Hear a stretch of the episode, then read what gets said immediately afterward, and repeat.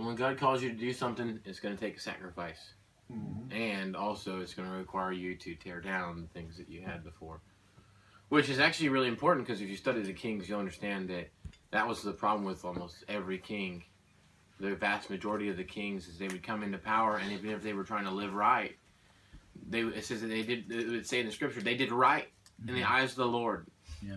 But they did not tear down the altars. Yeah. And so what they did was every time they did not tear down an altar, they they left the bridge back to the past.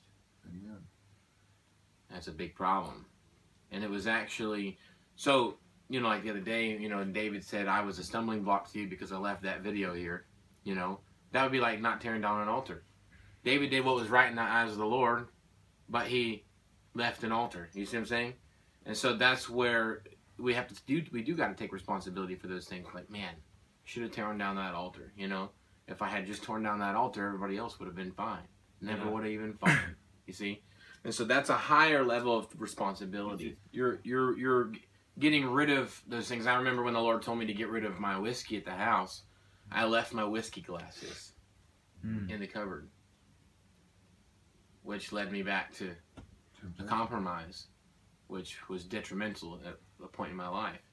And so when I messed it up real bad that night, I not only did I repent, but I tore down my altar and I got rid of my whiskey glasses. And I like those whiskey glasses, you know?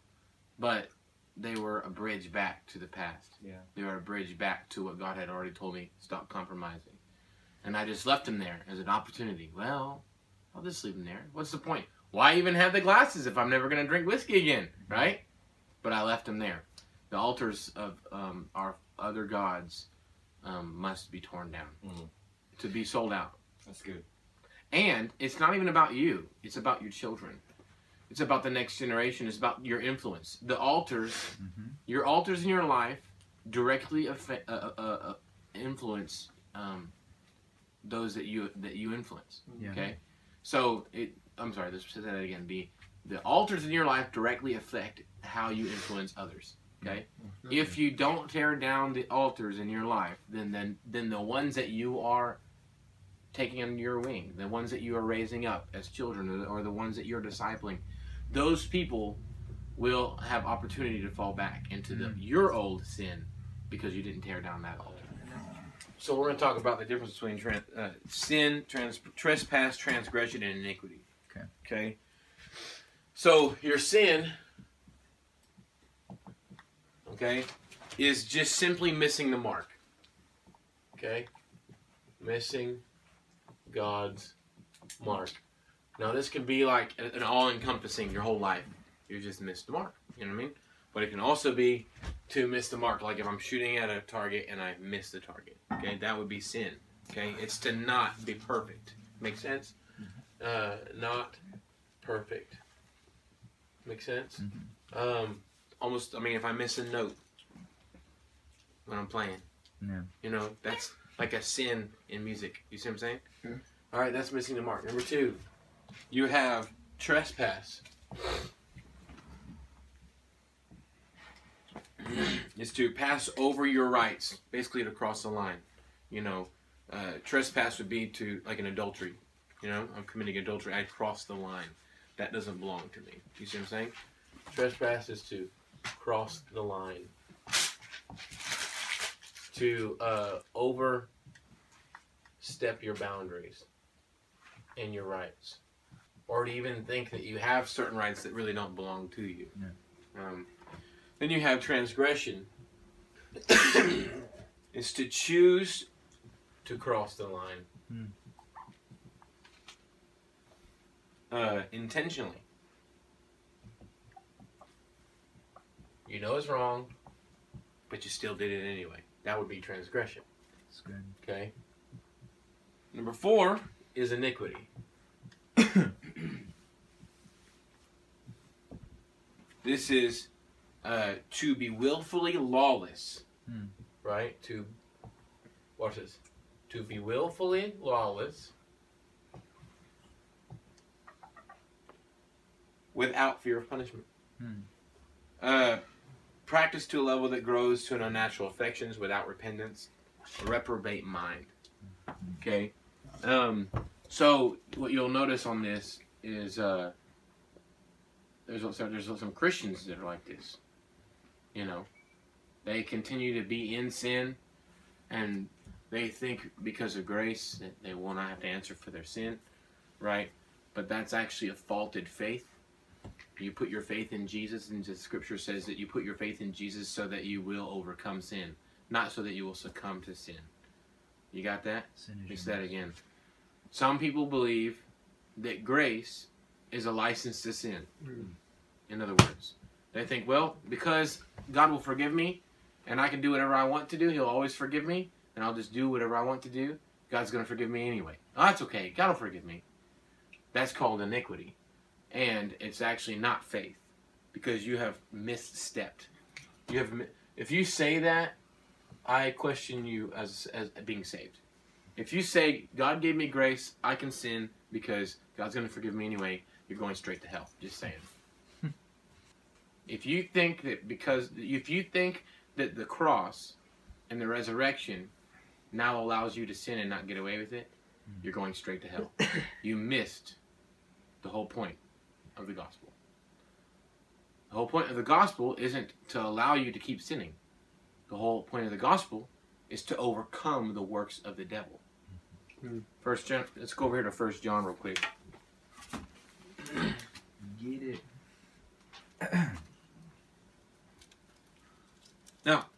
Now, I'm, what I'm saying is real hard.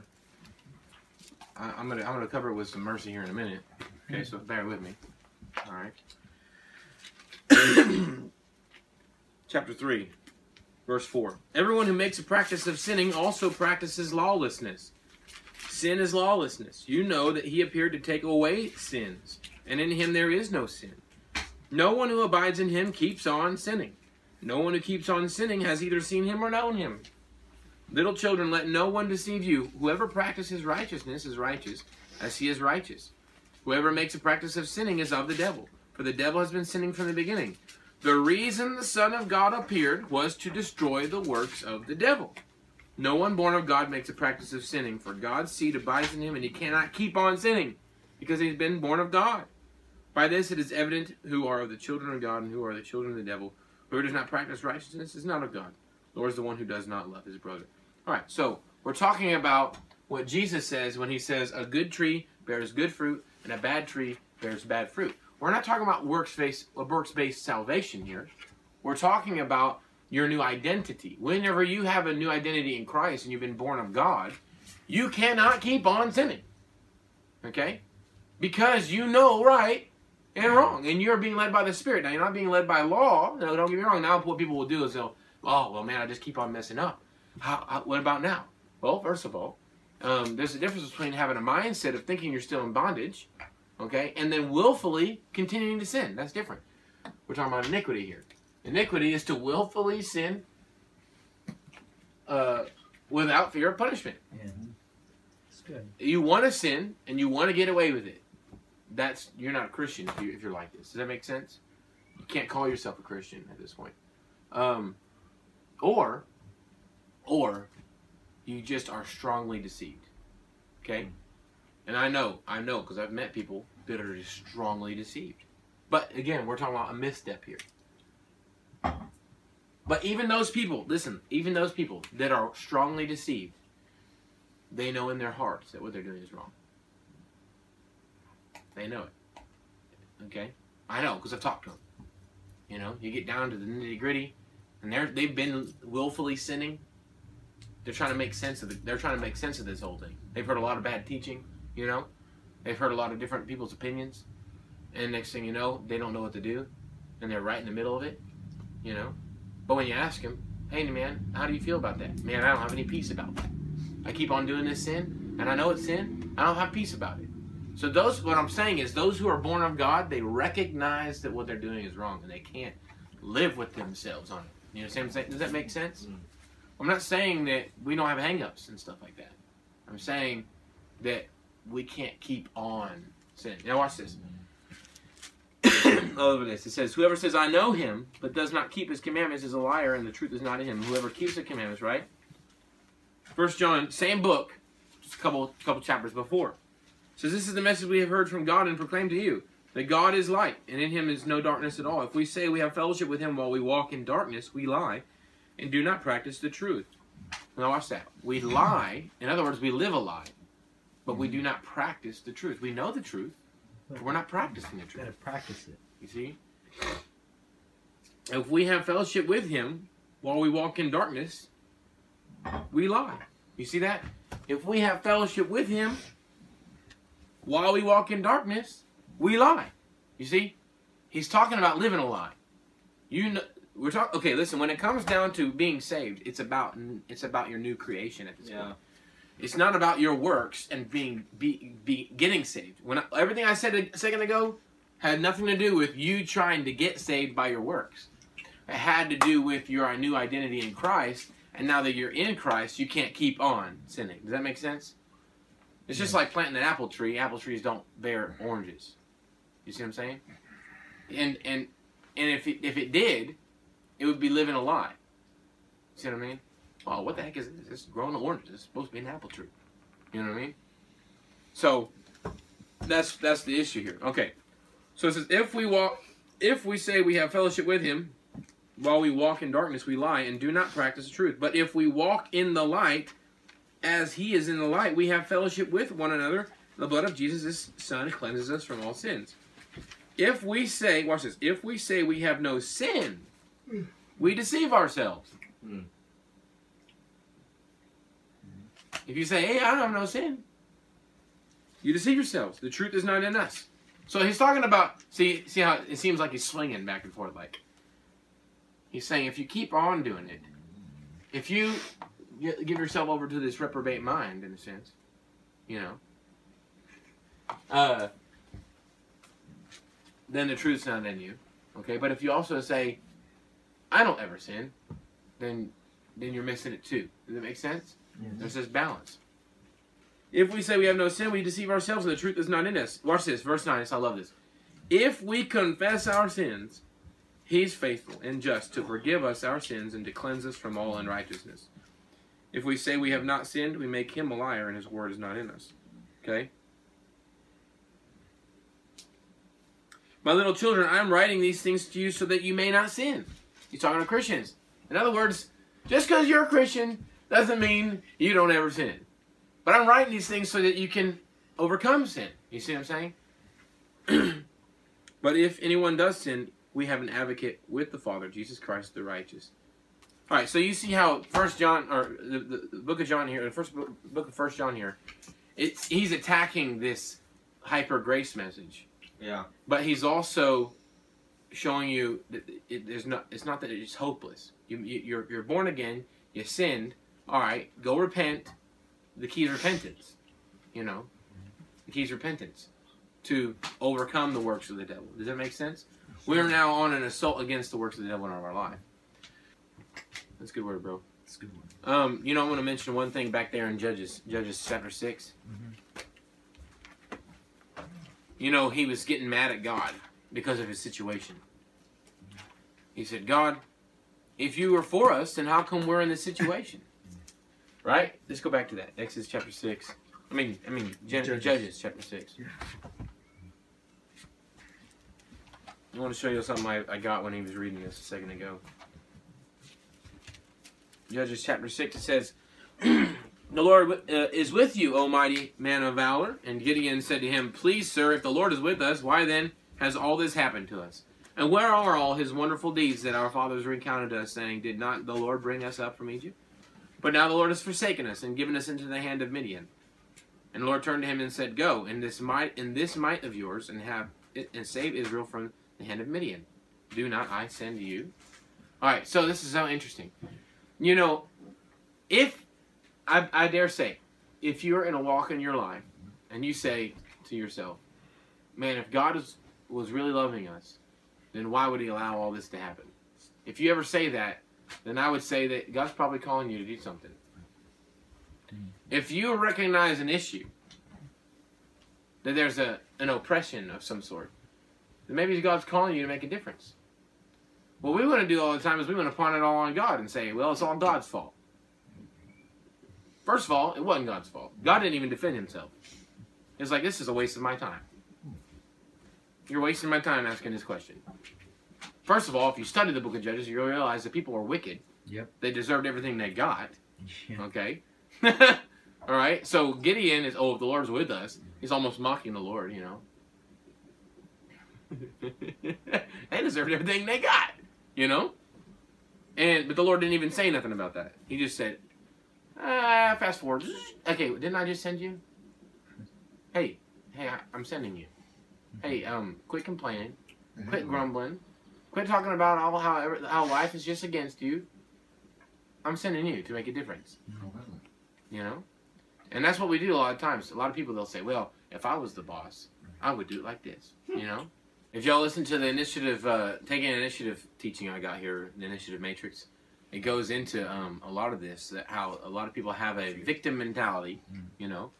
And they they want to blame someone else for all their problems instead of taking responsibility and saying i'm going to be the one that makes a difference mm-hmm. and so you see this moment in Gideon's life where he was wanting to pass the buck to God, and God just said, I just called you to make a difference. Exactly. So quit sitting there on your ear complaining about how the Lord's against us. Did I not just say, I'm with you? See what you got? Listen, you've got to remember the Word of God trumps your experience. Listen, the Word from God, Word of God trumps your experience. Okay? if if you're doing well and you're a billionaire and your business is thriving and the Lord says I want you to quit and go into ministry, well, Better do it. the Word of God trumps your experience. Well, God's with me on this one. No, He's not. He told you to quit. He told you to He quit. just told you to quit. You need to do not gauge God being with you by your success or failure. God's not a liar, right? God is not a liar. No, he's not. Whatever He says comes to pass. It's That's so. right. If listen, listen. If you're in a situation where it's not happening and God says it, then guess what? His word triumphs over that situation, and then it becomes reality. He's the king of spades. Mm. God's word completely changes your experience. It takes faith to believe it and faith to make it happen. Okay. But if if let me, let me show you how how awesome the word of God is. God could lie, and when He lied, it would become reality. For instance, in the beginning, when it was dark, God said, "Let there be light." Light didn't exist. If you were standing there with God in the room and it was dark and God said, "Let there be light," you'd be like, "What are you talking about, man? That's a lie." Yeah, but I am the truth. Mm. So when God said it, boom, it just became happened. reality. You have to understand that God's is what God is incapable of lying. Because when He said it, it Yeah. becomes the truth. Amen. Okay, He's the author of all truth. Mm. It was truth because He said it was the truth. You see, author finisher of our faith. What? He's it's the beginning and the end. You know, Mhm. Omega. now. E- It's just crazy, dude. Everything he's saying, bro. Everything that God says, it just becomes. All right. So, when he came to Gideon and he said, "The Lord is with you, mighty men of valor." First of all, we notice that Gideon was experienced being a coward. He was. He did not feel confident, right? He said, "I'm the least of the least of the least," right? And weakest. and the weakest. And God looked at him and said, You're a mighty man of valor. Hmm. You see? He looked at the darkness and said, Let there be light. Hmm. Again, once more time. He said, Oh, the Lord's with you. But my experience is that the Lord's not with me. But I just said the Lord's with you. But but God, if you were with me, I just said I'm with you. yes. Like I'm not a liar. Like, will you stop questioning what I'm saying? That's pride. Yeah. If we could get it, man, you're in the middle of the situation. It looks like all hell's breaking loose in your life, and the Lord says, "I'm with you." It's insecurity. Pride. We have to believe the Word of God over our experience, Mhm. good or bad, and we have to take it to the bank. It's really good stuff. When you don't embrace what the Lord says, then it's pride, and lack of humility, and it's unbelief. Mhm. Basically, belief is agreeing with God and abandoning your thoughts. So, so many people use this passage, Isaiah 55, Mm-hmm. to say, well, whatever happens, happens, and that's God's will, right? You know, if it happens, like they quote this verse. How many times y'all heard this verse? My thoughts are higher than your thoughts. My ways are higher than your ways, mm-hmm. declares the Lord, right? Mm-hmm. For the heavens, for as the heavens are higher than the earth, so are my ways higher than your ways, and my thoughts than your thoughts. Right? So here's the deal. this is the truth. God's ways are higher than our ways. Right? All right, so check this out. Everyone says this. Like, let's say you pray for somebody and they die of cancer. They're gonna then God then they say, well, God says His ways are higher than our ways, and His thoughts are higher than our thoughts. Okay, God's ways are higher than our ways. God's thoughts are higher than our thoughts. But people say this all the time. Like, well, Grandma died. Must be God's will. You know. Well, first of all, everyone's to die. You know, unless you walk with the Lord so purely, like Enoch and Elijah. You know, and are just taken up. You know what I mean? So that pretty much blasts that idea out of the water. Oh yeah, I guess not everybody has to die. Hmm. Oh, it's a, but the Bible says that you know it's appointed for every man to die. I just like to take into account the whole Bible. You know, why can't we take into account the whole Bible? Why do we have to like pick and choose what we want to believe? You know, you, you know why It's people don't want it? It's unbelief. God's good. His ways are higher than our ways. His thoughts are higher than our thoughts. You know what that means? That means that what he says is better than what you think. That's what that means. Mhm. Okay? So here's a question. Whenever your experience, here's my question. When you experienced what you experienced, did you hear God? Or did you just watch it happen? Most of the time, people aren't hearing God. Yeah. Most of the time, people are just watching it happen. It's good. And then they think, well, that must be God. No. You know? And that is a really bad way of doing Christianity. That's a really bad way to walk with God. Nobody who was actually a mighty man of God walked like that. Well, here's what I'm to do, man. I'm just to do this. Oh, and if this happens, oh, hey, that was God. You know? you know? If you study it out, these people who actually were men of faith, first of all, they heard God, they obeyed, and then saw God move. Okay, let me say that again. Here's the cycle of faith. You hear God, Put that on board. you hear God, you obey, and then you watch God move. That's the cycle of faith. If you don't hear God, let me write this down. Please, sir. The cycle of faith. You hear God, obey, and watch God move. Okay? That's the cycle. Now, here's the deal. If you just watched God, didn't obey, and didn't hear, you're not in faith. You hear me? If you watched God and you did not hear first and did not obey first, then you're not walking in faith. You're walking in fate. Fate and faith are not the same thing. Y'all hear that? Fate and faith are not the same thing. This this is consuming our churches nowadays. This idea of well, whatever happens, happens. Whatever happens is God's will. You know? But that's what we do, man. We grow up in our churches. We believe, well, whatever happens, happens is God's will. You know, and it's not true. It's not truth. And you know where they get it from is they get it from that prayer in the garden whenever Jesus is praying. He says, If it be thy will, take this cup from me. And then he says, Nevertheless, not my will, but your will be done. Mhm. Okay? Well, here's the problem with that teaching. Know, people, well, hey, every time we pray, we're going to close out like that. You're going to pray, hey, let's pray for so and so to get healed from cancer. But Father, if it's your will, let your will be done, not ours. Okay? Well, first of all, oh my gosh. Okay, so let's just tear that one apart, okay, real quick. When Jesus prayed that prayer in the garden, he said, If it be thy will, okay, watch this. First of all, when Abraham heard God, go kill your son, okay, he took his son up on the mountain. He was following God, he was obeying God. He got there, he was going to kill his son, just about to stab his son when the angel said, Stop, don't kill your son. Abraham heard a word from God and obeyed. Mm-hmm. Then he heard a second word and obeyed. Mhm. You see? Jesus is the sacrificial lamb Yeah. that replaced Isaac. Jesus is going to the garden and he's listening to God. If it be thy will, take this cup from me. I am on this mountain, and in a sense, Abraham's about to stab me. Mm. And if you've got another way, let me know. right now. Why? Because he's about to be taken away. He's about to be arrested. He's in the garden. He knows. Not to mention, he already prophesied like two or three times that he was going to die and rise again. He prophesied it. Jesus already knew, I'm going to die. He already knew. So whenever he sat there in the garden, he said, If it be thy will, let this cup pass from me. First of all, Jesus always said this I never do anything and I don't see my Father doing. So I don't do anything I don't see my Father doing. This just means that Jesus could hear God. So I have a question. Do you think Jesus was surprised when he got arrested? No.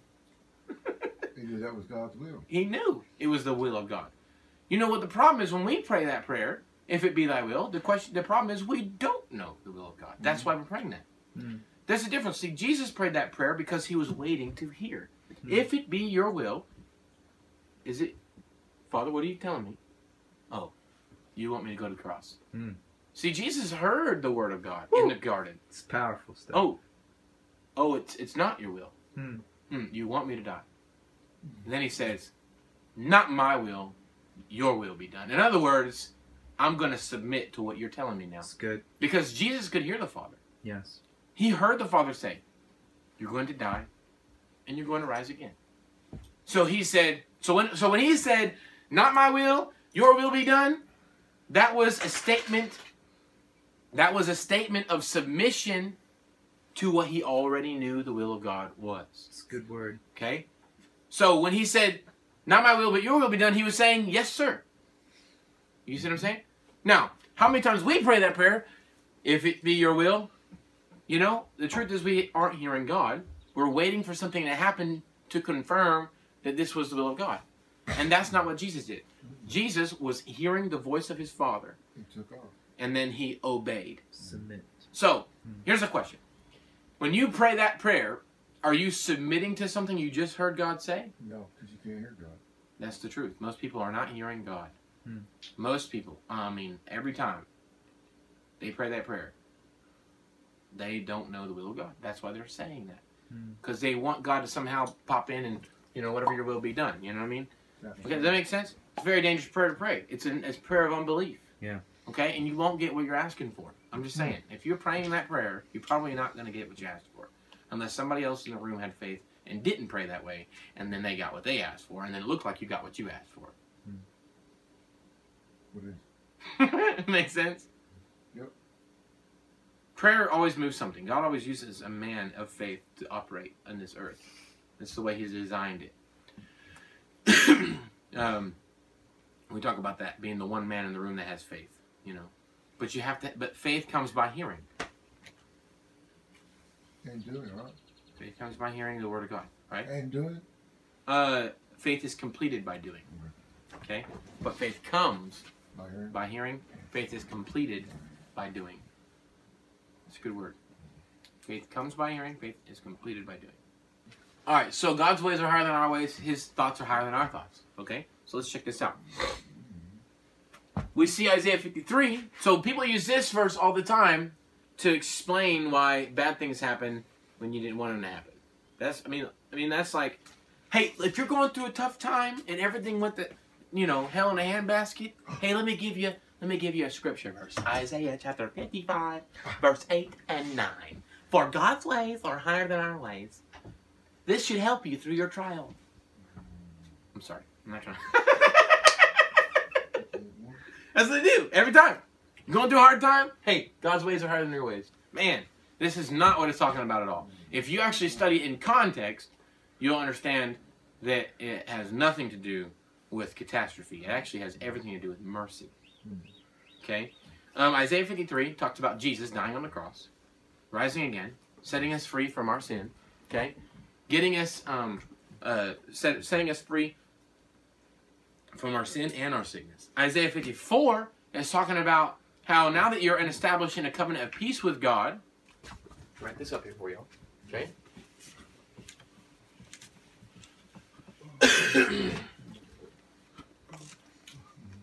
Isaiah 53 is talking about the crucifixion. Okay? And about salvation and about healing.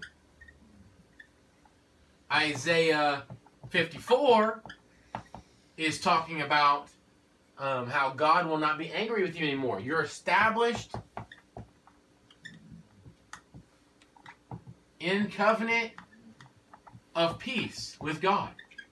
And it says in Isaiah 54 if anyone fiercely assails you, it's not from me, right?